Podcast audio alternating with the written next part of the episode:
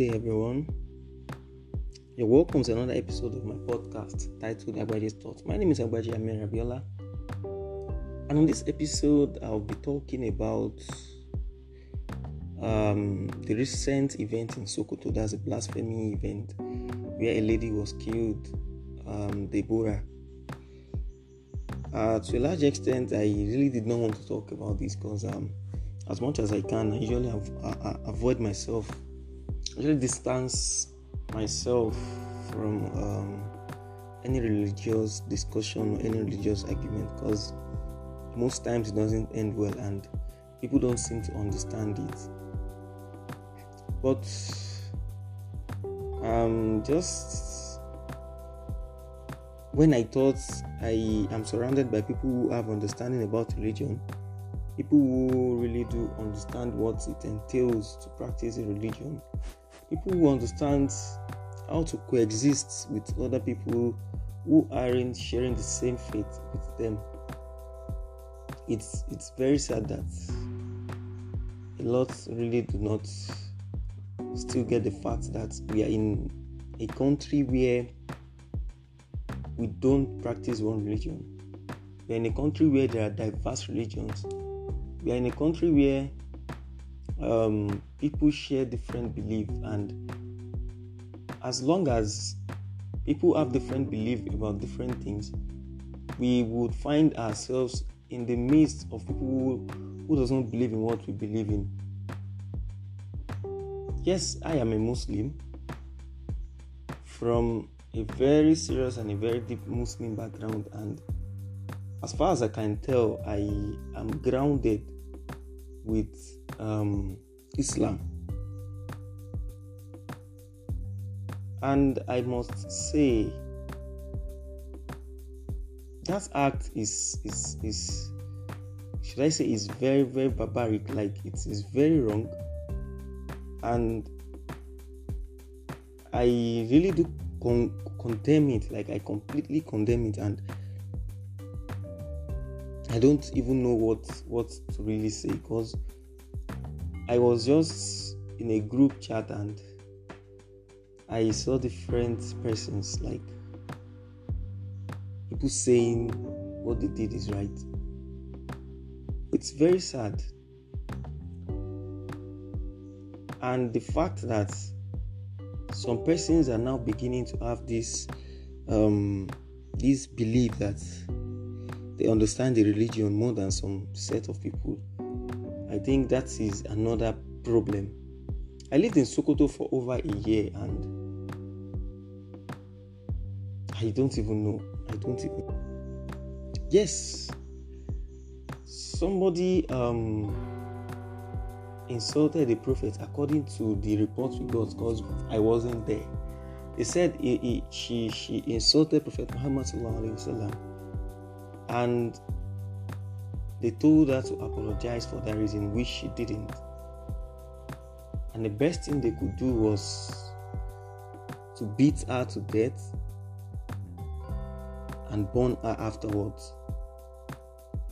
As far as I can say, as far as I know, there is no place, there is no place in the Old Quran where Allah subhanahu wa ta'ala mentioned that anybody who abuses the prophet should be beaten, should be stoned to death, and be burned afterwards.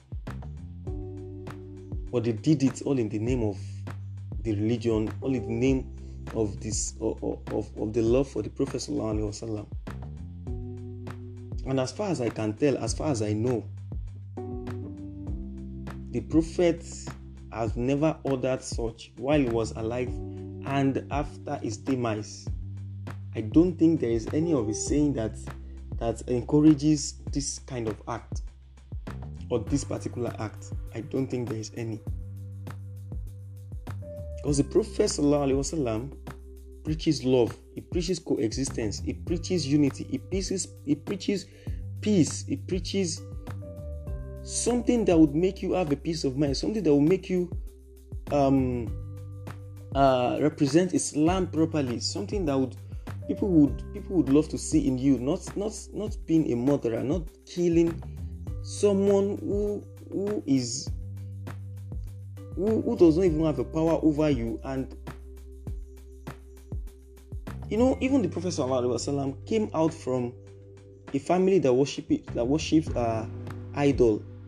I believe there's a reason allah subhanahu wa ta'ala made that happen he has the power to bring the prophet out from the best of families from people who are who are who are who are who are who are the best believers. But he chooses to do it that way. And these people abused the prophet to his faith to his face. They said a whole lot of bad things to his face. They insulted allah to his face and there is no time there is no moment in time the prophet has ordered his followers to kill them or to deal with them in any way. Even the prophet himself did not at any point in time started a war with the unbelievers. They were the one who wages the war, who waged the war against him. Rather, he preaches for coexistence, he preaches love. He did it in a very, very civilized and a very, very matured way not this type of stupid and wicked and heartless way. Now, people now came out and say what they did is right. Now, that didn't stop there. The police arrested some of those who did this act, and all they could do is come out in the name of protest, come out in the name of justice for their for, for, for, for their religion, come out in the name that they are um, they are upholding Islam, destroying people's property, destroying people's people's sweat. This is not fair. This is uncalled for. I saw a lot of videos and I can't even contain myself. I can't even contain all of those things. I'm scared. And this, if we don't address it as soon as possible, will get out of hand and it will go further than we than we ever think. We really need to learn to coexist. We really need to learn to to um, understand our boundaries. You can't expect a Christian to understand how a Muslim practices his religion. Likewise, it is very, very difficult or it is very rare for a Muslim to understand a Christian religion or an idol worship or how an idol worshiper worships his own idol because it is not where, where you are. Leave their religion for them and embrace yours. You've not even understood the religion as far as you can, and it is very sad that majority of the people perpetrating these acts are not those who have ever sat down to read and understand the words of Allah to read and understand what the prophet said, how the prophet lived his life, who the prophet is.